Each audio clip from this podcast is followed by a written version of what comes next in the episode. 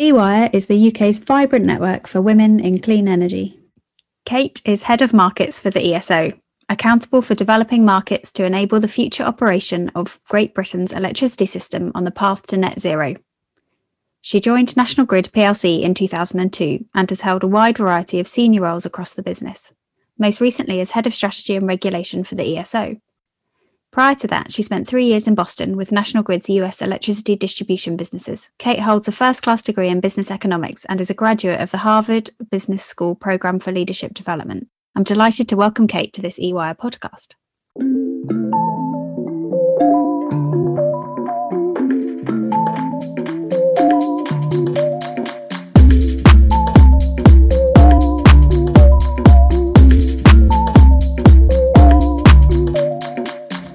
Rachel, Head of Networks and Development at Regen. I'm delighted to be welcomed today by Kayte O'Neill, who's from the ESO.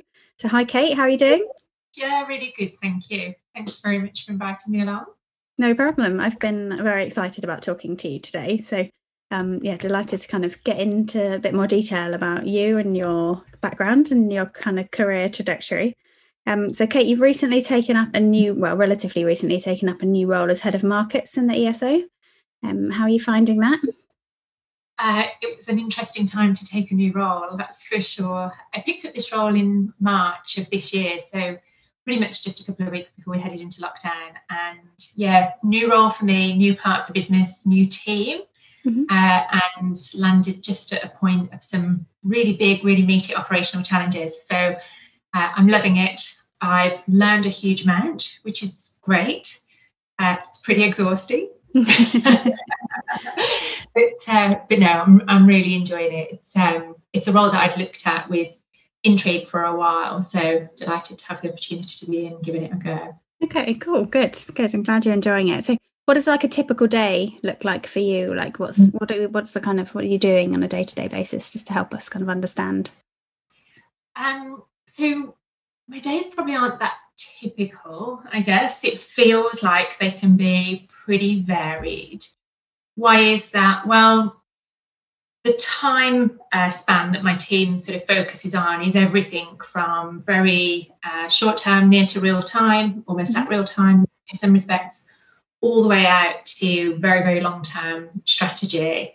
And within the markets function, we've probably got um, eight or nine teams within that structure working mm-hmm. across those timeframes. So my day can be spent on anything from margins for today, tomorrow, and the implications of that in any given market versus, you know, are the markets we have today fit for the long-term future, and do we need to think about, you know, future um, of the BM, for example? There are some commonalities, I would say, between almost all of my days. So, very people-oriented. I've got a big team, um, and I like to be really engaged and connected with the team as far as possible. So uh, most of my week, in some degree or another, will involve a fair amount of team engagement. And it's a pretty externally facing role. So there aren't that many days that go by where I'm not talking to one stakeholder uh, or another. Um, both of those are parts of the job that I really enjoy. So it's nice for me that those are the common themes. But I don't very often seem to wake up knowing what the day is going to look like. it's a surprise each day. That's always nice, I think. We definitely value your um, stakeholder engagement. I know um, as part of us managing the electricity storage network, we spend we have a kind of regular catch up call with you, and I think that the members, uh, those kind of operating storage assets, really value that interaction and and regular engagement. So I think you're definitely doing a good job there, and kind of been open and engaged for for industry to come to you, which is really good.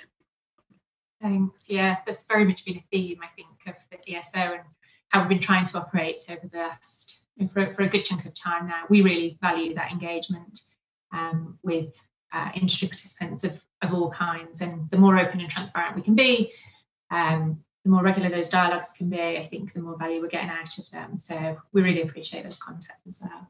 Great. So Kayte, the purpose of today is um, so I'm doing a series of podcasts that I mentioned, and um, this is about providing kind of insight into your world um, to inspire women across the sector and maybe broader to maybe pick out some of the challenges that you might have experienced, some of the kind of career decisions that you've made, whether those were conscious or unconsciously, um, and how yeah how your leadership skills have developed. Um, and i'm picking a range of women from a range of backgrounds across the sector um, to really kind of inspire others and ignite some passion in one form or another um, so yeah so i think it's, it's really nice to kind of chat to you and get to know you a bit better that's the aim so it's all nice and relaxed today which is good um, so i know that you you mentioned that you grew up in ireland and um, yeah can you tell me a bit about that okay. so I grew up in Ireland, um, but my I do come from a big Irish family. Yeah. Ah, okay. Uh, yeah, I was born uh, born here,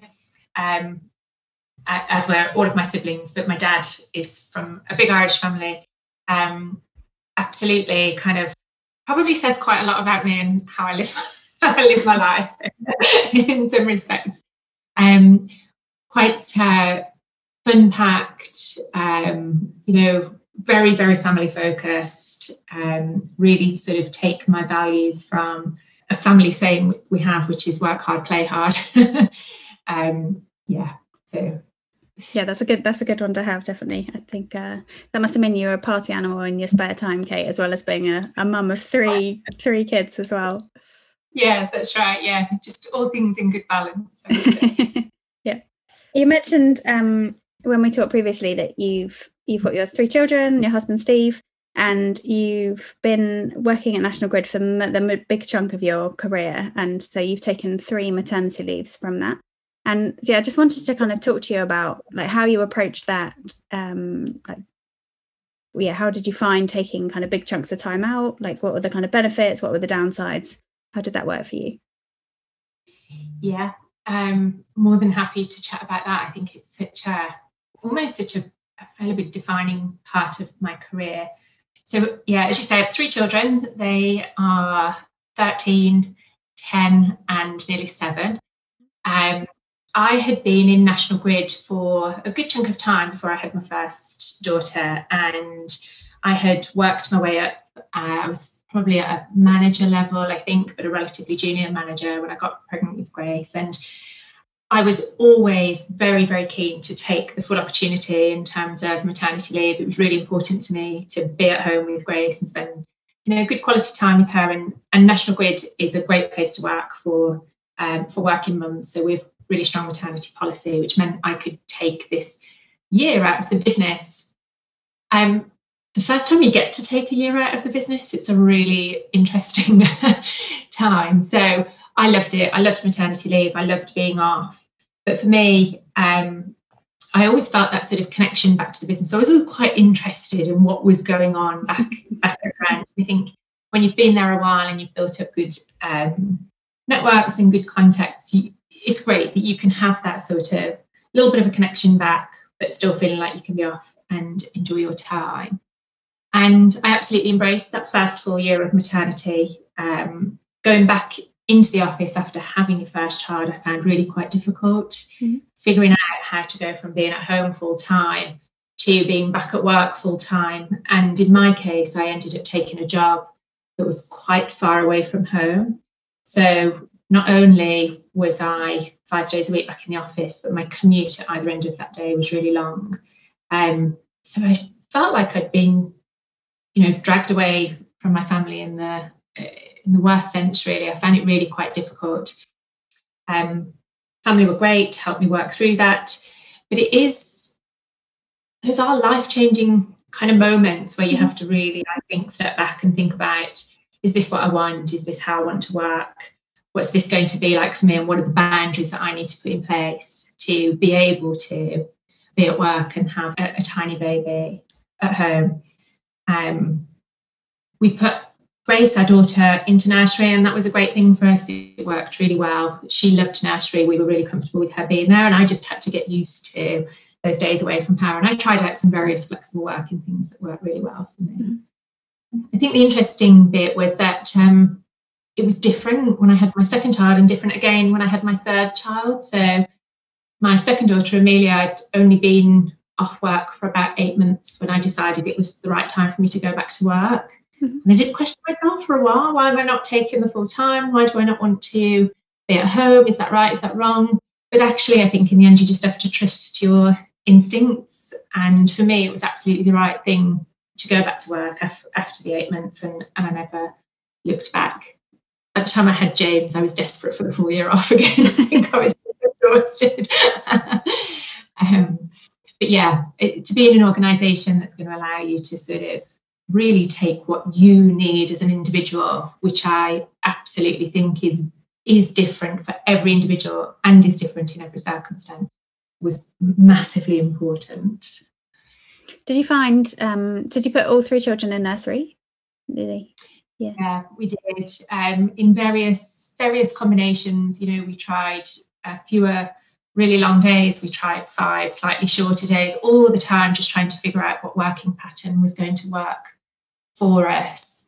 And then uh, relatively recently, as the kids were a little bit older, and I think what they value, uh, what our kids valued was a bit more time after school to get into things like homework and um, learning spellings and having dinner before they're too exhausted. We mm-hmm. we got an after school nanny, which was just like another variation really on on that model, but worked for us as a family at that time. Yeah. Um, yeah. Yeah, no, that's quite that's quite a good idea. Then after school nannies or something are much more viable as well when you've got more than one. I think I did. Um, it makes it easier. full time nursery yeah, is, is no mean feat. Yeah. Um, I've had my moments. My after school nanny Maria, we absolutely adore her. The whole family adores her there's something slightly heart wrenching about seeing the list on the fridge of like Christmas activities that the kids are going to do with Maria. And I'm like, that should be me. Uh, yeah. um, ultimately, always reminding myself put these arrangements in place to create the best balance that we can create given the circumstances. That, yeah, yeah. And I think when you've got happy, kind of bubbly kids, that definitely that's testament to things working out, isn't it? They definitely let you know if they're not happy with the kind of current situation.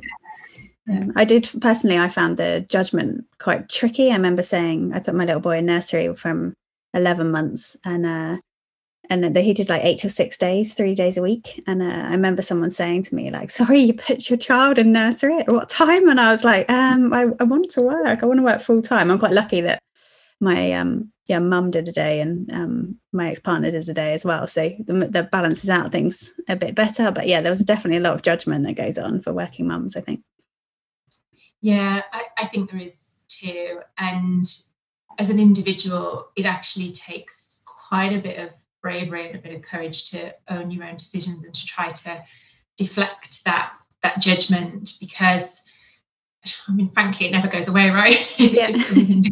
In different forms you know when it's kids it's about whether they're in nursery now I I feel judged maybe just by myself all the time for my kids too much time on devices, not enough time with me, too much, you know, not enough time outside. Um, we're always we're always going to feel that kind of are we doing enough? Are we doing the right things? What would somebody else do? What would somebody else say? But in the end, I think for our own mental health, for our own sanity, you've got to be able to to know that you know best. You know best for you and your family and your child, and there's nobody else's decision. Yeah, no, I think we're definitely our own worst critics at times. I certainly feel like that, but fully aware of my strengths and weaknesses on any given day. um, yeah, so um, you, so you changed. You used a kind of maternity as an op- opportunity to change roles each time. So that's kind of like throwing yourself in the deep end in many ways, like juggling a, a new baby or multiple babies, and yeah, throwing yourself in a different. So how how did that work out? Was that is that the right thing to do? Is that something you'd advocate for other women to try and other organisations to kind of enable? So it worked out really well for me. Um, National Grid is a pretty large organisation, so there is a huge amount of flexibility and a huge amount of opportunity to move around the business and my career really has been defined by you know lots of moves giving me lots of opportunities to try lots of different things.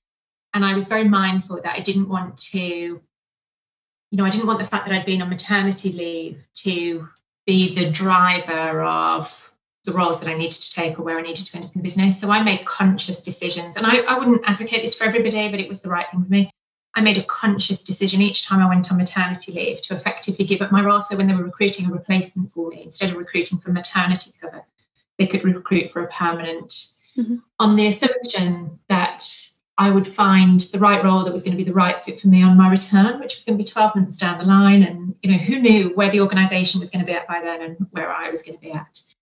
I'm really glad that that was the path that I took I have three, nearly three years between each of my children. So it's not like I ended up in really short roles. You know, I felt like I'd been in each role for long enough. Um, some would say it's mad. It's very brave. but I can honestly say it really worked out for me. And I always enjoyed, you know, going back to the next challenge, going back to the next opportunity. It's not to say it wasn't hard. Sometimes the particular move that I just described when I said after Grace was born, I ended up taking a job in our Hinckley office. Mm-hmm. So I gave myself, you know, new job, new team, new content. Actually, it was a different part of the business, but also this really long commute. And in hindsight, that was probably too much change and too much challenge in one go. Mm-hmm. Well, I found my way with it. Um, it didn't stop me doing it again after Mimi was born and after James was born. But I recognised one of the things that I learned from that about myself was that there are, you know, you can probably change one or two or three things fairly successfully at a time, but mm-hmm. trying to change four or five things at a time, you need some consistency um, to, to make those things work. Yeah um, you mentioned when we had a chat on Tuesday that you chose one of the opportunities when you were in America. You took a job in America to kind of uproot the family and to, to move, and that meant you did. A, sounds like a very exciting leadership course, and took on a kind of new team, um, and a ch- a ch- another challenging role. Like, how did that kind of leadership course kind of shape the leader you are today? What was the driver to make you do all of those things at once? That sounds like four or five things actually, but yeah. So for the listeners, I guess I was in the US from 2016 to 2018 and uh, living in Boston. And while I was there, I had the opportunity to do the program for leadership development at Harvard, which had been a bit of a lifelong dream for me. So something that, you know, and the list of things you're going to push yourself for, that definitely was one of them for me. And, mm-hmm. and it was an opportunity that I didn't want to, to miss. So there was a sort of an underlying driver for wanting to do something the program itself ticked a couple of really, really important boxes for me. One was that it provided me access to leaders across the widest spectrum of um, kind of sectors, backgrounds, across almost every dimension. And I've always been conscious of the fact that I have been with National Grid for a really long time, and that might uh, have limited my perspective somewhat. You know, I sometimes internally call it as living in the, the national grid bubble. It's really, really important to me that I have a, a, strong sense of what it what it is like in the real world, what it's like outside of national grid, and actually what it's like outside of corporate life in all these other spaces and places where leadership is just such a, a central part of, of what you need. So there was that. The diversity was a huge pull for me the other part there was that it was a really good opportunity for me whilst I was in this sort of different point in my career, you know, away from the UK business, um, changing roles again and, and sort of changing direction to really think about me personally, what are my strengths as a leader? What are the things that I need to develop as a leader? And to spend some really good quality time, almost with a sort of a completely unknown in this case, some brilliant coaches on the on the uh, program to help me think some of those things through. Pretty much up until that point, all of my uh, leadership training programs, conversations had all been very national grid focused, mm-hmm. and this was an opportunity for a sort of an entirely clean sheet perspective. Um, and I, I really, really valued combination of things that the program brought. Um, it's taught on a case study basis, which I think is a, the way a lot of these programs are done. But it meant that, you know, for six different sessions every day, you were talking about a real business in a real situation through any given lens, whether it was a, you know, a commercial conversation, we did negotiation sessions, we did uh, ethics and compliance sessions, we mm-hmm. did governance, you know, so all the different leadership aspects that you have to think about, but we were applying them through the lens of a real company in a real situation. And that for me was really compelling. I learned so much. Hmm. And is there kind of particular things that you've picked up in that course that you've applied to your leadership style now? Like what kind of style are you as a leader? Like how does that? Um, I I think I would describe myself as a pretty sort of open and inclusive leader. Um, I have a, a natural inclination, I think, over the many roles that I had over the last several years to always want to think slightly more long term. I like to know sort of directionally where are we trying to get to, to be able to create that vision with the organization or with my team or with a virtual team and sort of help us to navigate our way there. That's typically whatever role I'm doing, that's a big part of, of my job. And I think to be able to do that successfully, what I try to do is be that really open leader. You you never as an individual going to be the single person that's going to set the vision or direction or ambition or whatever. So, you know, trying to do things as a team is really important um, to me.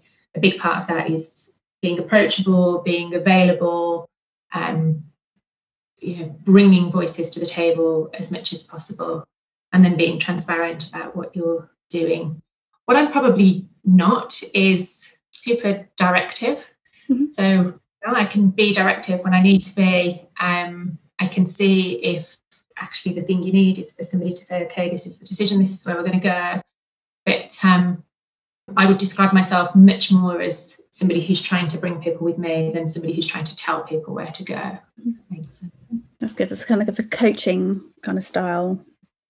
Yeah, yeah, absolutely. So, Kayte, how do you kind of manage like leading a team and doing like how's that kind of being a doer and being a leader? Is that do you find that challenging at times? Is that definitely find I, I have found it more and less challenging, I guess, through different parts of my career. Um, you're absolutely right to describe me as a as a doer. I think, you know, as a mum of three with with a, a big job and lots going on, you kind of have to be a doer. You have to know how you're going to get stuff done to get through the day. But I'm really, really mindful, and I think in the past I've gotten this wrong um, in various times and places.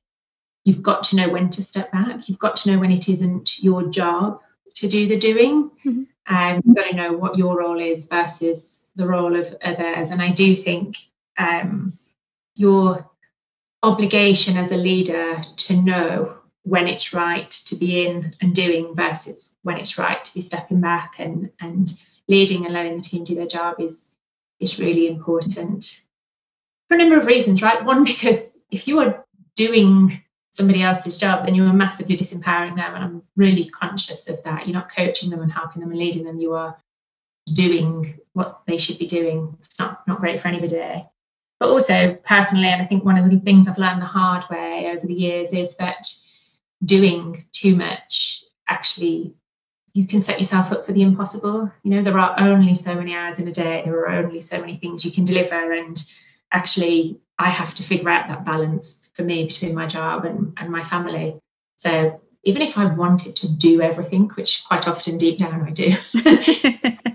and I've really had to, I've really had to learn that over the years. Yeah. Have you got any examples of when that hasn't quite worked out for you, kind of challenges or? Uh, honestly, so many. um, I think I can point to probably a couple of a couple of periods in in my career where I've got it wrong. I, one in particular stands out for me. I, in my time in the US, as I said, I'd taken a new job. Um, I was head of strategy and regulation for our US businesses, which was supposed to be quite a, again, quite a strategic role, sort of big picture looking ahead. Where did these businesses need to get to, and what was it going to take to to get them there? But within that, we had a huge amount of work to do um, in the detail. So, actually writing the effectively the requests to the regulator to enable us to do what we wanted to do. Absolutely not my job to do that writing. And for various reasons, um, I found myself over a period of many months actually. So, this wasn't something like I got wrong and realized the next day I needed to fix. Over a period of many months, I realized that I was positioning myself in, in slightly the wrong place. I was way too in the doing, and uh, it was having a really material impact on my family mm-hmm. who were watching me try to do my own job and effectively do uh, a load of stuff that wasn't my job. But also not great for the team and not great for me from a work perspective because it meant I wasn't doing my best on any of it. I was just trying to do so much of everything. Um, sometimes it takes a sort of a definitive change in circumstances to break the cycle. I feel like once you once you start doing too much, being too much in the detail, it's really, really hard to pull back. So for me, I would have to effectively waited until we'd filed this really big piece of work. And then I kind of sat back and said, as good quality as that piece of work is that we've just submitted, I really screwed that up because there's just no way that we got to the outcome the way we should have got there. We got to a great outcome, but how we got there was not good for anybody really. Um, and I, I sort of promised myself at that point I had to do something really quite different going forward. Yeah, and um, I guess professionally, like how do you? Because leadership can, you know, be lonely or quite difficult. Do you have kind of support networks or people that kind of sense check you in a professional context? And I'm guessing that um, Steve would kind of sense check you in a kind of personal context in terms of like balance between, yeah, family and home and work and. Yeah, um, so Steve 100% keeps me honest, whether that's on, you know, get out the office, please come and see your children, but also just in really helping me to to not take it all too seriously and not take myself too seriously. I think sometimes you, you know, you put yourself in work mode, you sort of you do your job all day. It's really hard to when you're dealing with really difficult issues, you know, all day, every day, to go, how do you kind of break that? That for me, it's the stress, it's the permanent frown, the, the worry, um, and realize at the end of every day, you know, like nothing terrible has happened. You're going to work your way through all this stuff. It's all going to be fine. So mm. Steve's brilliant for that. Um, we've been together a really, really long time, so he knows me very well, and he knows um, when I'm doing well and when I'm not, and, and how he can help, which I really appreciate. Um, in work, I think probably all of us, right, we have a real mixed sort of um, network. And I have people I go to for all sorts of different reasons. Um, Ro Quinn, who is head of networks, uh, head of national control, sorry, for the ESO, is um, she's like my work wife. She, she's my work my work equivalent of Steve. Um, she can absolutely see kind of when I'm doing well, when I'm not, and and how we can help each other. And massively appreciate that. But also, you know, surrounding yourself with people who are going to tell you when you you're being daft, tell you when you're not making good decisions. yeah, it's, it's really nice, isn't it, to have to have those people that kind of have your back and sense check you and kind of know you well enough to be like, oh, I'm not sure that's quite working out for you in the way you think it might be. Like, it's not necessarily the thing you want to hear at the time, but afterwards you're always pretty grateful, I think. Yeah.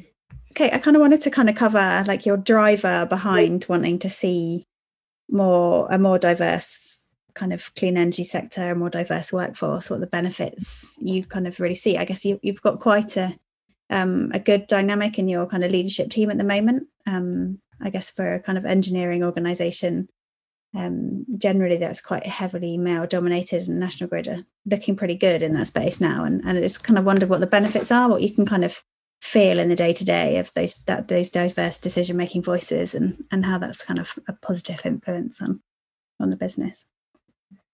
Yeah, I'm a, a huge advocate for having that diversity around the ta- around every table actually you know as, as far as you possibly can. And I've seen quite a change in, in National Grid over the years. ESO is brilliant. Um, I sit on the board and the exec of ESO, and both the board and the exec have more female members than male, mm-hmm. which is just you just don't see that uh, very often. Um, and I've really, really enjoyed kind of being part of, of that diverse leadership team. I think the value, you know, ultimately it just comes right down to me for me down to just different perspectives different ways of thinking about things different angles that people will take to a question. And, and all of that is born out of you know a different set of experiences and a different way of seeing the world. And you can't make that up. So if you don't have diversity around any any table you people can't pr- pretend to have a different set of experiences or a different background that's going to help them bring a different perspective to the discussion.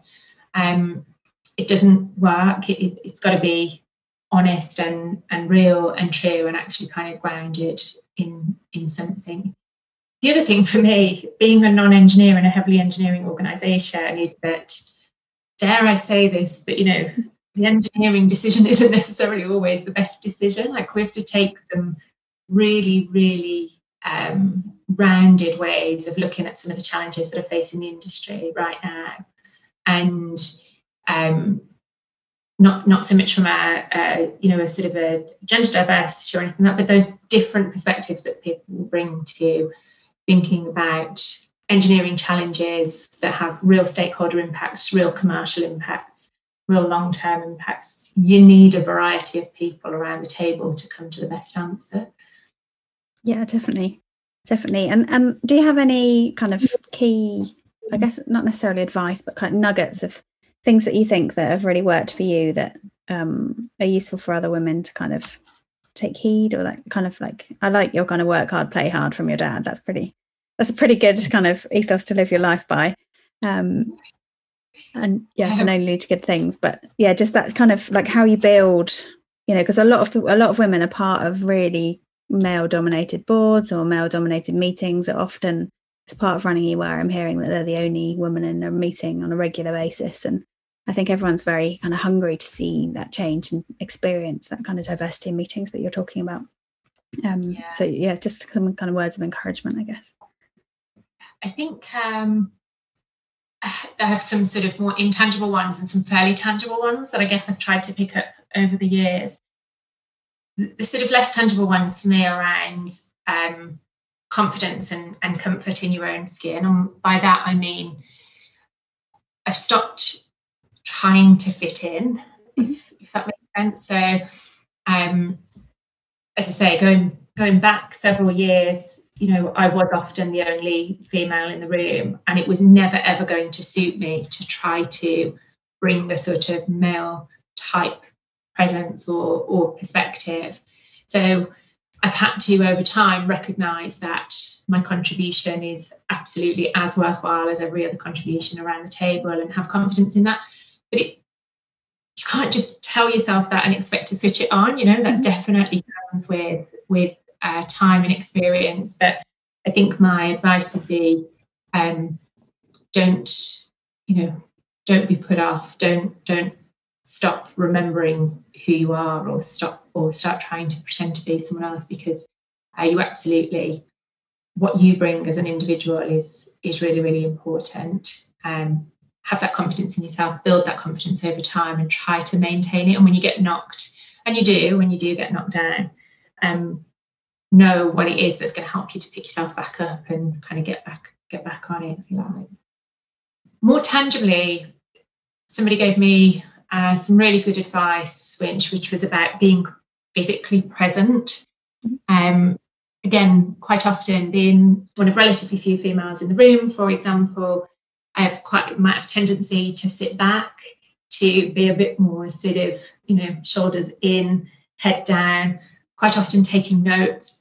And uh, a leader who I respect very much said to me, the problem is you risk becoming invisible. Mm-hmm. So it doesn't take much actually. But now, particularly if I'm in a big meeting, if I'm in a board meeting, if I am looking for my opportunity to come in and to and to um, participate, I'll try to be more physically present, sit a bit closer to the front of the seat, lean in a bit, make sure my shoulders are back. And it does a couple of things. One, it, it sort of gives people an awareness that you are there and, and sort of in the room and present and participating.